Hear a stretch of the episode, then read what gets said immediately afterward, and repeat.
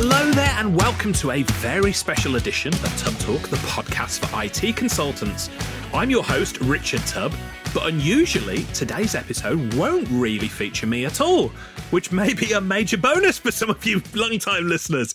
Let me explain. Now, during 2022, we celebrated International Women's Day by producing a wonderful series of interviews with some of the most amazing women working in technology. In fact, you can still listen to our Women in Tech series on your favorite podcast player, and you can download the Women in Tech ebook we produced from tub.co forward slash women in tech.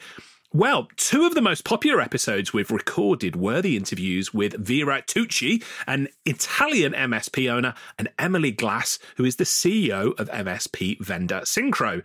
Now, a few weeks ago, I had dinner with Vera Tucci in London, and Vera mentioned to me that after she listened to the episode with Emily Glass that we produced, uh, Vera reached out to her, to Emily that is, and struck up a friendship. In fact, Vera said she wishes she had recorded her conversation with Emily because it was packed with so many amazing insights. Well, Long-time listeners to this podcast will know that the whole reason I started Tubb Talk, the podcast for IT consultants, is that I was having some amazing conversations with some of the smartest, most successful people in our space. And at the end of those conversations, I always wish I'd recorded them to share with you. So that's actually how the podcast got started. So what I suggested to Vera was that the next time she spoke with Emily, that they record the conversation and we could use it as a very special episode of Tubb Talk. Therefore, in today's episode, I'm going to be handing things over to Vera Tucci and Emily Glass so you can hear their conversation on topics such as dealing with the changes to business due to the COVID-19 pandemic, the challenges of recruiting smart talent for your MSP business, how to communicate clearly with your clients, how to build a strong company culture, and so much more. Now, this episode is full of value bombs from both Vera and Emily, so peel your ears back and listen to this very special episode of Vera Tucci speaking with Emily Glass. We said so many things last time that I know we should have recorded that one. Do you remember what you said? you say that again. I'll try to remember what I said. well, let me go back to that. I don't, I don't remember, but it was really smart. and your questions were great. And it felt like an interview and it felt like we trained for it, but we didn't. So I think that we can easily replicate another fantastic moment without being too prepared. Otherwise, it's yeah. going to sound like an interview and and it's not going to be authentic.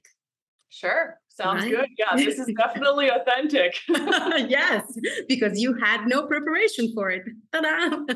yeah, I've, I've been put on the spot before. Let's see. I've, I've practiced for this moment. you trained your whole career for a moment like this. No, I'm just yeah. kidding. Last time it was great though because I was asking you a ton of questions about being an MSP and the growth of your business and how you got from early stages and stand now I'm remembering standardized to yeah. you know to what you do today, which is more targeting like the co-managed and working with IT admins instead of small business owners. And yeah, we had we had some great conversation there. Exactly. I'm sure a lot of other MSPs would benefit from. But okay, well, on to a new topic. Too bad. yeah. But I mean our lives kind of uh, they, they go around this topic of how do you do things how do you manage your work environment how do you uh, interact with your coworkers and your clients and partners? And i think we all go through the same things. One of the greatest thing about attending an event in a new environment because london for me was a new environment was meeting new people new msps from a different market companies that are way bigger than mine or with um uh, you know an asian history and, and different traditions but we all go through the same things. We are all facing the same challenges. Finding good people to work with smart technicians to train and um, attract the, the talents and creating that environment that doesn't pushes away people screaming and running out of the door. Um, and we were all talking about the same things like what is your approach to this yeah. matters so Yeah, and on top of it, it's interesting because MSPs, I think MSPs and vendors in the space and companies of all sizes too, but you know, we're talking about the MSP space specifically, have a similar challenge. And it's even harder today because you're trying to attract talent, you're trying to create a good culture, and you're also trying to serve customers and be a profitable business.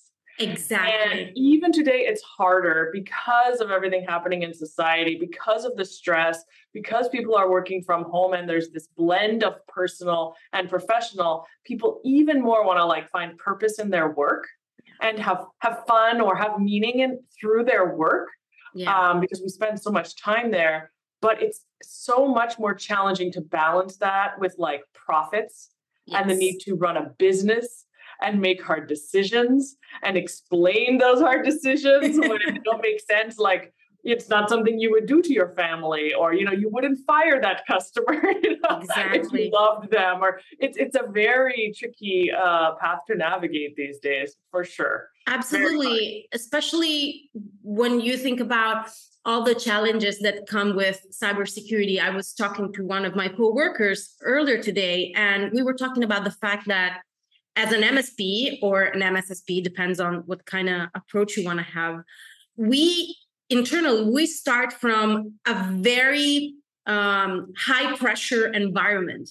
It's just the nature of our job is that we need to be on the edge of our seats and we need to be reactive and we need to be uh, prepared for everything and we need to stay calm so that our clients can stay calm when they need us. So the I think that our responsibility as leaders, or you know, in a more traditional way, owners or um, employees, employers, is that we need to do everything we can to, you know, kind of make the work environment better and calmer and with um, a more, I think, human friendly mm-hmm. approach because our job is already stressful and is already risky and we need to take responsibilities for so many things that if we don't put our best selves forward people are going to resist a few months in our companies and we're going to start again the uh, recruitment process and the hiring process and and that's a lot a lot of time that we waste and a lot of money that we waste but how how can we do it how should we do it and, and you manage a team that is almost completely remote right I, I heard that remote, yeah, 100% remote. And I'm, I'm identifying with a lot of what you're saying. It's actually making me remember my time at Datto okay. because we did backup, right? A lot of the time that I was there, I worked on the backup product and disaster recovery. So you're talking about, you know, security. Uh, backup is a piece of that, um, and it's also high stakes, right? When yeah. when partners called in and wanted to do a recovery, that was you know half of the calls. It was either deploy deploy the solution or help me, like something's on fire, maybe literally on fire. exactly. Just high stress. And it was really hard. And you're making me think of, and then you're saying, like, how do we create this caring environment, kind of calming to balance that out? Because um, you know, no one, no one's going to die. We're not surgeons. We're not a, you know, there's no, right. there's no people whose lives are at risk usually, although sometimes with natural disasters there are. Uh, but uh, it's almost like you know the second level down where people's businesses are at risk, right? Exactly. Um, and their livelihoods. So that is naturally very stress inducing. And one of the first things we did, um, just hearing you talk made me think of of one of the first things we did at Datto Tech Support. So we had the scenario where partners were calling in for a disaster recovery, right? Which is like the highest stress kind of call you can take. Um, and we had those calls routing randomly to technicians when I started. Just anybody could get that call. So it could be a new hire who you know just got through their training and the first call they get maybe assisted by someone uh, or maybe not if they were you know a few days in was a high stress disaster recovery where they're now stressed because exactly the first thing for the first time for them and they're you know learning new things and, and dealing with their emotions. It's a stress for the partner who's like i need expert guidance right now and i have a customer yelling at me or you know who's upset or needs me. Um, and it was like the worst possible storm for for stress. So I think when you ask what can we do, I think we can design our processes to um, to make workflows that help like avoid the highest stress situations. Hmm. So what, the way that we solve that is uh, we devised a solution and said, okay, these kind of tickets are we know they're going to be high stress.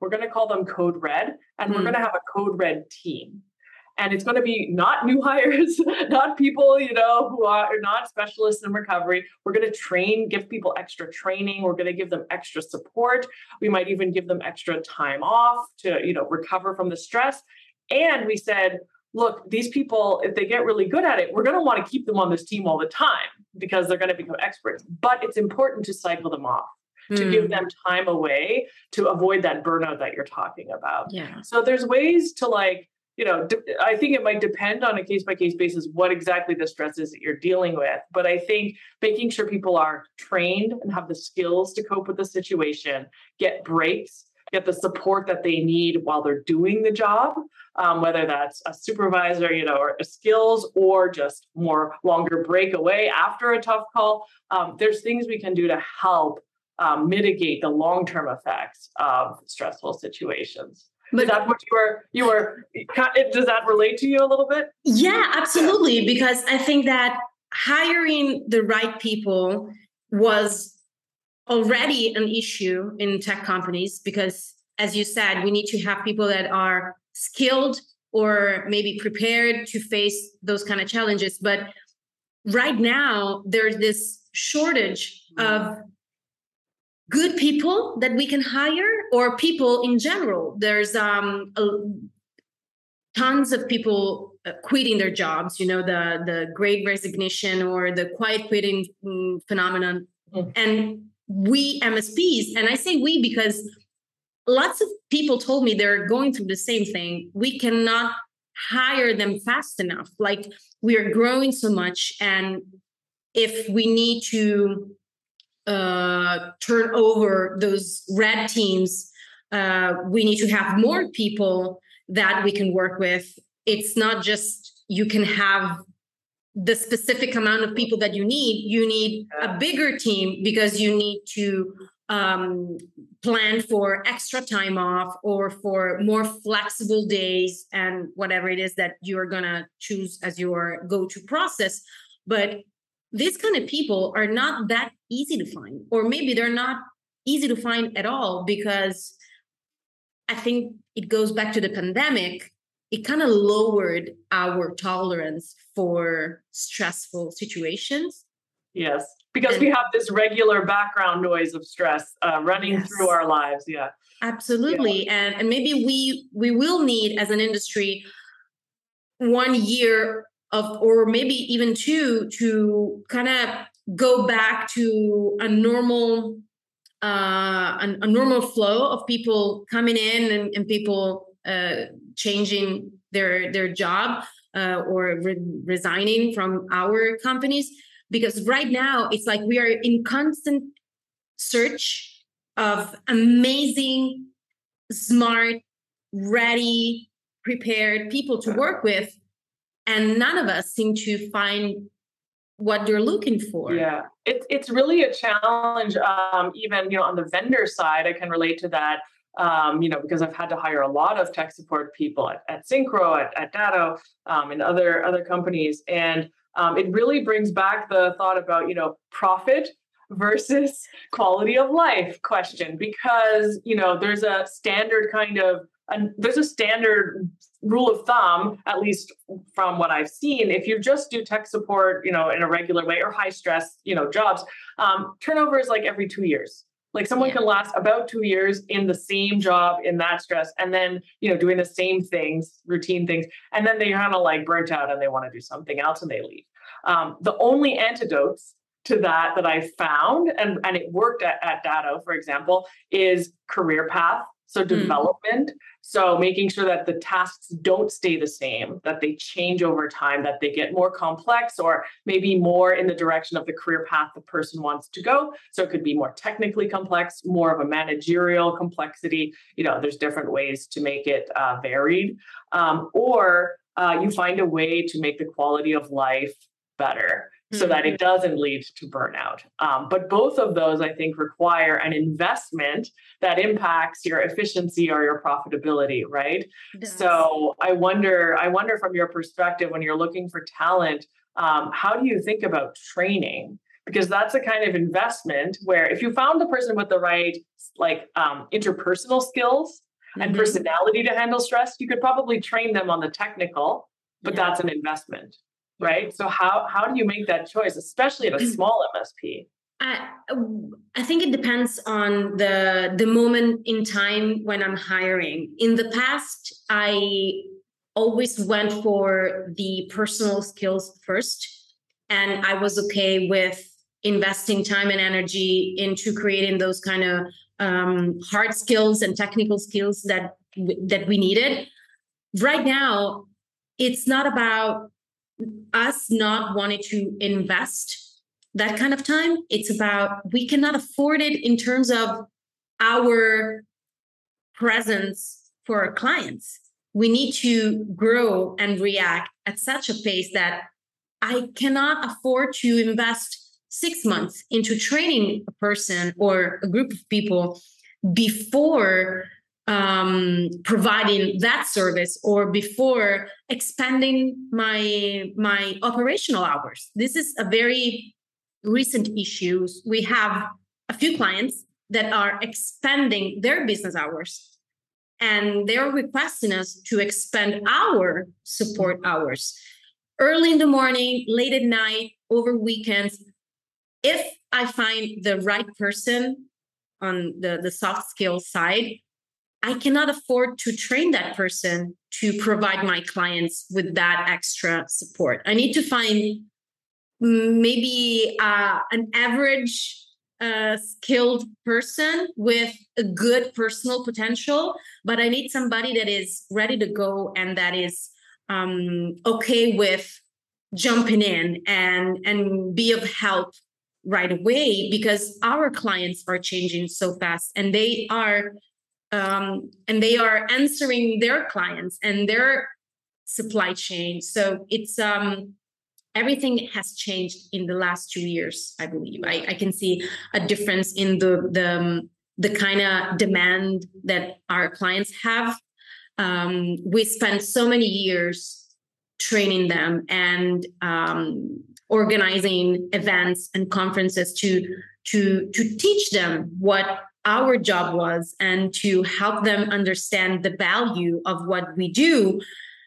And now that they fully understand it, and the pandemic helped us in, in, this sense because they they are completely aware of what we do and how important our job is they can get enough. They want more. They want more hours. They want more support. They want more people there for them. I i have a very skilled colleague of mine. He's an, an amazing senior technician, and he took the classical two weeks vacation time because in Italy this is a must have. You those two weeks are non-negotiable, and it's good for them that they can have that time off. One of the clients that he's personally serving was in shock, like how am I going to do for two weeks? Like, we have a whole team. it's not just this person. We have other people that can help you but clients are feeling more and more that they depend on us and what we do to function properly and to uh, you know um, operate in the right way um, so i think that right now we see the the need of we feel the need of hiring a person that is just at that average technical level so that they can scale immediately yeah.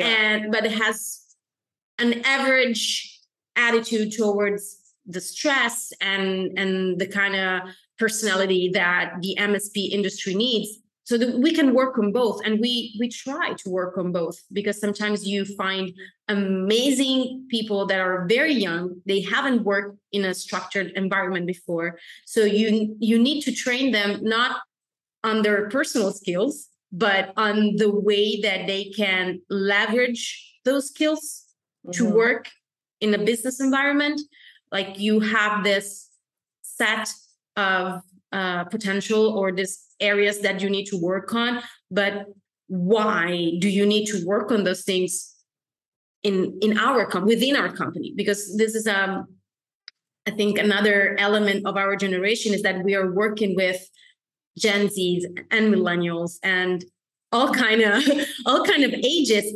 and people are so different between yeah. each other they're yeah. they have different views on on work on responsibility on um the the time frame that they need to be uh, available yeah. yeah. You said so many things there that like I I uh, that resonated with me or that I found interesting, especially how that technician was almost like an extension of yeah. the customer's yes. workforce. Like almost like how could you let that person go on vacation without asking me? exactly. like, Wait a minute. Who do they work for?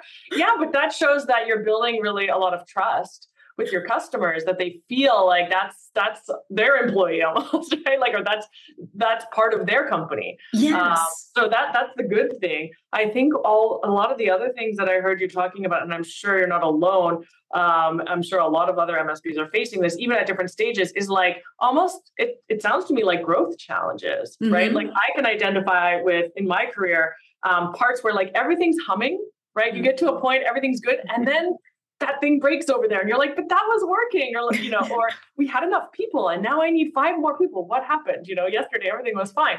Um, and so there's like uh, when i when i hit those kind of roadblocks or those hurdles uh, i start to think about like well what are the constraints that i might have been operating in that mm-hmm. might no longer apply? So for example i don't know i mean i'm not i don't have all the answers but uh, maybe you know the war for talent or finding good talent is hard but maybe your customers you know expectations have gotten raised uh, right how they have raised the bar and so like the type of person you're looking for is more expensive yes. which might necessitate like a higher fee for the customer like there's like a mm. cascading set of constraints or assumptions that um, you i'm sure you're already considering but also apply like at every stage of an msp growth or just company growth right like what did i what did i think what did i believe was a constraint before that might no longer apply. Exactly. Right. Exactly. The hours we operated, the salary I paid, how many people I needed on my team, how much I needed to invest in training. Um, and I think, you know, the, the people who succeed and grow are the ones who are willing to re-examine those things and open them up and say, like, is this still working for me or not? And like find some creative solutions the people who I think don't grow as fast or you know to struggle uh, to get there are the people who like hold on to like no I pay technicians this much and you know we only do nine to five so we can't have customers. Uh, outside of that um, they they struggle because they're holding on to constraints that you know aren't serving them for growth which which might be fine if they don't want to grow but if yeah. they're trying to grow are going to hold them back. Yeah and, and and you mentioned the the um, the readjustment of the client's fees because this is such a, a, a crucial element the the constant communication with the clients. You as a client need to feel free to come to me and say we're thinking about expanding our operational hours. Can you support me? And I should feel free as a provider to say, yes, I can do that. And that will require um, a readjustment on your monthly fee or whatever it is that you are providing as, um, you know, a, a service for them. And I, I believe that maybe this is such a, a point that touches different areas within a company, but having that channel of communication always open with your team and with your clients as well makes such a difference because sometimes we think that our people need something to feel better at work, to work in a more enthusiastic way and feel more involved in, in their jobs. Well, maybe they're they will need something completely different Mm-hmm. and they would feel they would feel more motivated with something else that you haven't even considered and the same thing goes with the client having that channel always open working both ways so that we can give each other exactly what we need and not wasting energy and mm-hmm. and money on giving each other something that is not quite that and this sort of quite means that yes, you're okay, but we could feel better and we could be happier and we could work um, in a more engaged way. And, and I feel that is this is hits right home because the with, with clients it's harder to have that conversation because some of them believe that if you expand your hours that's not going to have an impact on the uh, on the, the fees. And they they think that everything is always included, included. in the monthly all fee inclusive, all you can eat buffet. The all you can eat IT support, it's uh, I think it's like the the single pane of glass, the, the thing that everybody talks about, but it's this never is, this happen. is almost like human nature, though, right? Like to get more for less, or to try to get a deal, or all, all these things. But I think you know, like you said, to have a healthy relationship between MSP or or provider, like if it's a vendor, whatever, um, between two people, open it yeah. requires open communication. Otherwise, you're guessing, right? Like exactly. what can I, what should I provide for you? What will make you happy or or um, you know what will satisfy your business needs. I don't know unless we have a conversation about exactly. it and that requires two ways because you might have a standard package and it might work for a lot of people but it might not necessarily work for a given customer or they might have slightly different needs. So absolutely. um, and the guessing usually leaves one or two parties kind of disappointed because you don't feel that your needs are met but uh, did you ever find a time to tell me what your needs were? Have you ever find that sort of time to include me in your process making decision? But this goes also to the idea of an MSP that we need to take care of everything internally. This is, I think, something that we need to wrap our minds around. Even though our companies are functioning pretty well and we are kind of growing year to year or we are expanding our business, we should come together in an easier way and we should cooperate with each other to fulfill those ever growing clients' needs because sometimes you cannot hire at the pace that the client might benefit from but maybe you have another msp that you can work with and right. that can support you in you know expanding your operations without having to hire and train a whole new set of technicians. And right now i think th- this can make such a difference for a lot of small msps because coming together it's not it's not just that we are aiming for a merge or an acquisition. It, those scary words you know those scary um, actions that the bigger companies are telling us they are out there and everybody's doing it. It's not like you must merge with somebody or uh, acquire a company uh, or you need to be acquired. Sometimes you can just cooperate with another msp that shares your same values and your same um, approach and your same mindset and you can just help each other serving more clients and creating uh, a cohesive uh, team that can exchange a favor when when the clients need it. And for us for example what you said before the everything is working and all of a sudden this thing doesn't work anymore. Usually that happens on a monday when everything was working until friday night and monday yeah, morning or usually it breaks Saturday morning when you're trying to have your relaxing weekend. exactly. And you got those alerts on your phone, but you know that you're not supposed to call your team to fix those things. Yeah. So you resist until Monday morning. And and for us, it happened last month, yesterday. Yesterday morning, the whole team came to the to the office because we have um, you know, you have some turns with the working from home schedule. And half of them were dealing with emergencies because over the weekend, a few clients were experiencing some sort of emergency.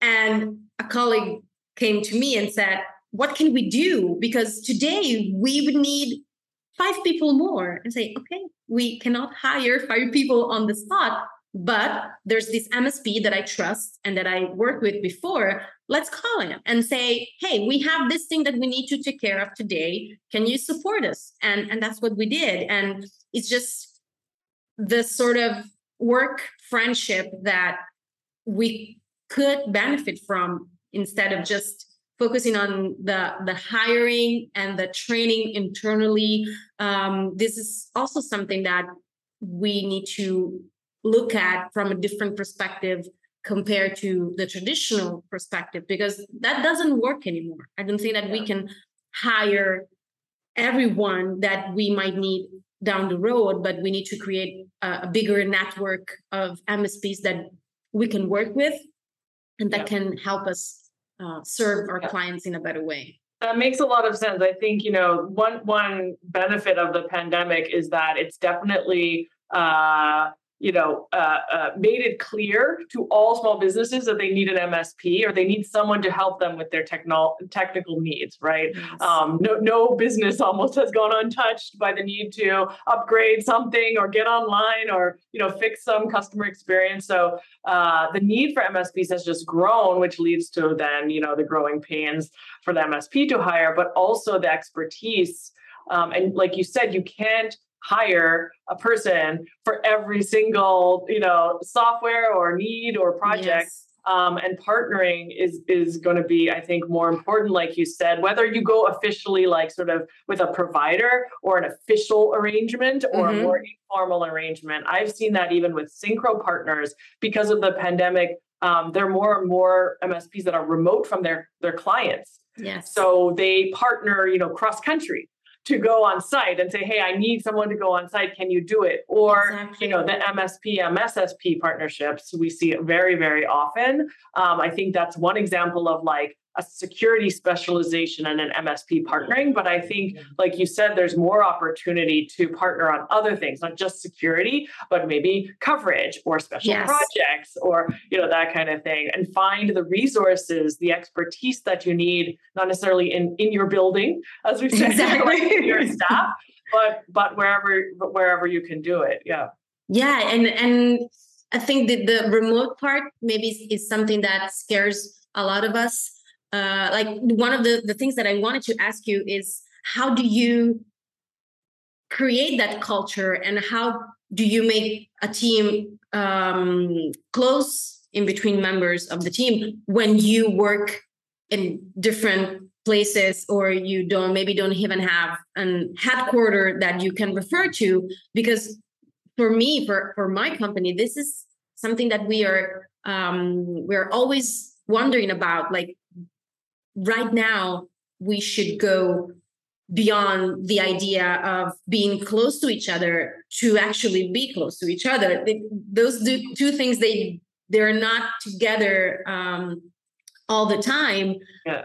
and if we develop the right culture within the company so that people can feel close to us without having to be close to us maybe we can replicate that model when we work with another partner somewhere cross country or even in different countries. We have a few clients that have multiple um, offices around Europe, and working with MSPs all across Europe would be incredibly helpful for us because we could have a network of people that we can trust and they can actually go on site to the client. But the, the working with a, a full remote team seems easier said than done. yeah, it has benefits, like you said, too. Apart from just expansion and partnership opportunities, you can h- hire talent in more places, right? So it makes hiring a bit easier. Uh, maybe doesn't solve the problem entirely, but you have an expanded pool to hire from. So as a remote company,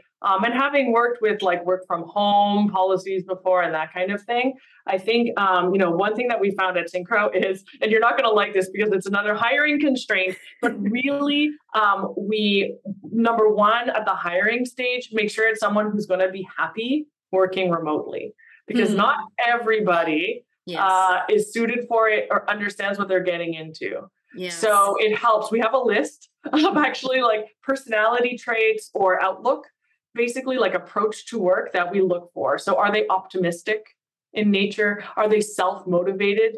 Do they like mm-hmm. learning on their own? Because when you're at home, you don't you can't tap somebody on the shoulder. You need to not be discouraged when you hit uh, a barrier or you hit, hit a limit, you need to know how to reach out for help or what resource to go to. Um, and you need to be motivated to do that and overcome that challenge. So um, we look for that, first of all, in the hiring phase. And then I think once, you know, they're employees, one way that we keep the culture is um, clarity of hmm. mission, mm. vision, and values um, because you know you have to there's no physical location to bring people together. Like this is our commonality right? We go to this physical space. We have to have a common kind of cultural space that mm-hmm. we understand and define and hold each other accountable to right? So i think that's really important. The cultural the definition of the cultural space is kind of the, re- the replacement for the physical space that yes. otherwise we would share. So a lot of it is kind of, uh, in my mind, is trying to find parallels in, in a virtual world for yes. the things you take for granted in a physical world. And I know a lot of companies, again, broader than the MSP space, are um, are are challenged by this notion right now of remote work or hybrid work and you know trying to get people to come back to the office and um, as a remote company it's interesting. I have no, I have no office. I couldn't make people go to an office even if I wanted to. There's no place. There's no office to start. There's not even a WeWork or like a temp. There's no space anywhere. There's a PO box that we could all not fit in. Um, so, so um, you know, we have to. I, I look at you know the struggle, and I think there's struggles on both sides. There's struggles of having a physical space. There's struggles of having a remote mm. only company, and it's just I think people are uncomfortable or or struggling more with the remote space and converting because they're not used to yes. the struggles and they have to adapt. But if you think about it, there's just as many struggles with physical space, like limitations on where you can hire, commuting and traffic time spent, um, you know, cost of providing snacks and the rent and the like. There's cost of the business. There's all these things. Yes. Uh, meeting room conflicts. There's never enough meeting rooms. all these things that, like, when you go virtual, they just disappear. But yeah. you, have, you know, they're replaced with other problems that you have to solve. Um, so, so back to the back to the topic. Cultural space definition is really important. Um, and then, you know, we also try to get together in person. Mm. Uh, there's just no substitute for it. So having an all company trip or having departmental offsites or exec um, team retreats, uh, all of those things are important periodically to sort of maintain and build the trust uh, that you. It's just hard to get otherwise. Um, but yeah, that, mm. those are some of the foundations. Do you think there's a, a difference of the way that those things are perceived based on the age of the people that you involve. Like younger yeah, yeah younger than us. I, I, need to say that younger than us. I i have coworkers. You're the second person to call me old this week girl. i'm calling myself old. I have coworkers that don't remember because they were not even born when italy switched from its own currency to euro Mm-hmm. This is how young they are. They don't remember. We won the 2006 uh, Soccer World Cup and they don't remember it. And I was outside celebrating. So this is the kind of age gap that we have within the company. Yeah. I don't know that I, I don't know how I have, have an answer. I, I hear what you're saying. There's like a different generation that grew up um, that you know takes the internet for granted like you know didn't live without email and all those things and and social networks um, so i do think that's a different frame of reference but i think they even more so are searching for purpose and like the, the way that they approach work life is very different. It is. And they're even is. more so searching for purpose and meaning and fulfillment um, from work than prior generations. Yes. Um, so that's an interesting because uh, and it's interesting because I think human connection under underlying everything human connection is what provides that purpose and meaning even in a business transaction when you're serving a client the underlying purpose or mission or belief is that like i'm providing value to somebody else and helping them right yes. so I, I don't know. I think I think they found ways. I think the new you know the the younger kids have found ways to find and derive that meaning without face to face interaction. Yes, but I think they probably still need it. maybe they don't realize it. Maybe, yes, maybe they don't realize it. They need it definitely because they need to also. I think this is part of the training uh, learning how to behave in a work environment, in a physical work environment, dealing um, learning how to interact with coworkers how to manage your time during a meeting or how to respect each other um, um, spaces. Like there are people who thrive in constant communication and exchange with coworkers. Other people that work better when they are more isolated in a silent environment and they don't want to be interrupted that often. So i think those are personal um, personality traits that we need to take in consideration but what we thought was a benefit in a, a physical work environment, you know, the, the, the coffee and the snacks and um, relax room, whatever that was, the younger generation is not that impressed. Like mm-hmm. they don't, they couldn't care less about the snacks. they're okay with bringing the protein shakes from home, and and and that's that's good for them and that goes back to the communication what do you need from yes. the work environment what can i what can i do for you what can i provide you to make you feel more engaged and and what can help you work in a more um, enthusiastic way day in and day out because sometimes we waste our energies replicating a model that the newer generation is not that attracted by. They they want something. And different. it goes back to that constraints of growth, right? So we're tying. Exactly. I think we're eh, we're getting to an end in our conversation. I was wondering, like, how are we going to get to an end? We can talk all day, but we tied it all together here. So it's about re-examining the assumptions about what are benefits and what are perceived benefits in this new way of working. Um, similar to how you know you need to re-examine those when your business is growing. Uh, and I think, you know, I've done a ton of talking uh, in the last couple of years, especially, but even before that, about social issues at work. Mm. And that I think is another way that, um, you know, work, the work environment is changing and the work culture is changing to help people find meaning. Yes. Um, and also challenging this whole, you know, profitability assumption or efficiency assumption. Like, why should we talk about these things at work? That doesn't really, you know, have ROI, does it?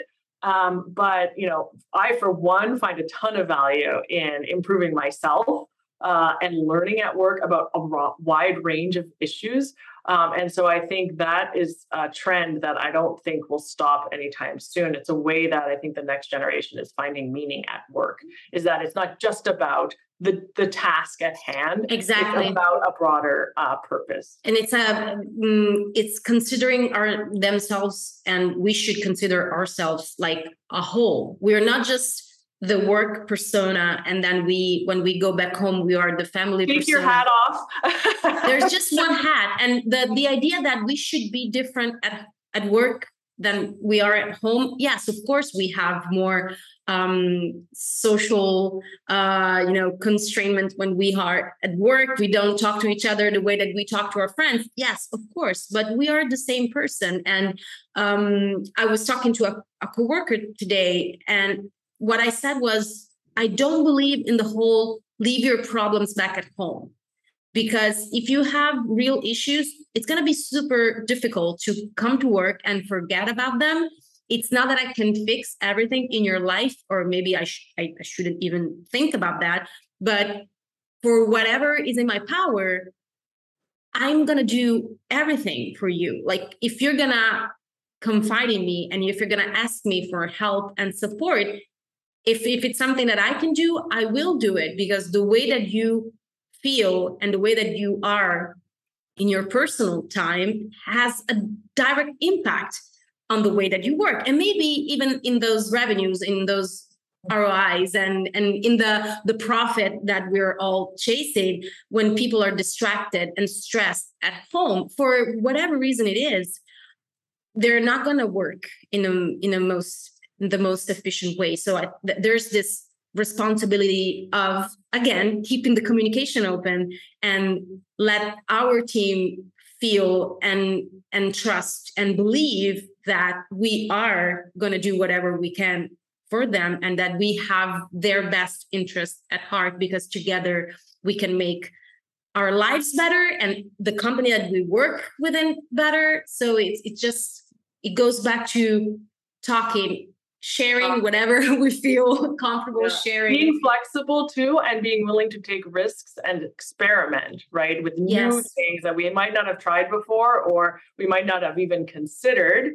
You know, like you said, partnering with other MSPs to deliver a service. Maybe that was, you know, off the table or an idea we didn't even think about but hey, let's try it out and see if it works. Similarly, when employees ask for flexible time or exactly. work from home or whatever, uh, we need to try it out um, and see. Maybe it, maybe it will work, maybe it won't. But uh, being open to the possibility, I think, is important. Absolutely, yes. I, I think that our conversation, they're always too short. There's so many things that I want to ask you, but I, I, I don't want to take too much of your early morning because I know that you have so many things to do. And for me, it's just the afternoon. So my my day is going in the slower part. Uh, but for you, it's Good. just the beginning. I know, I'm just getting started. But yeah. yes, always a pleasure to talk to you, Vera. You too.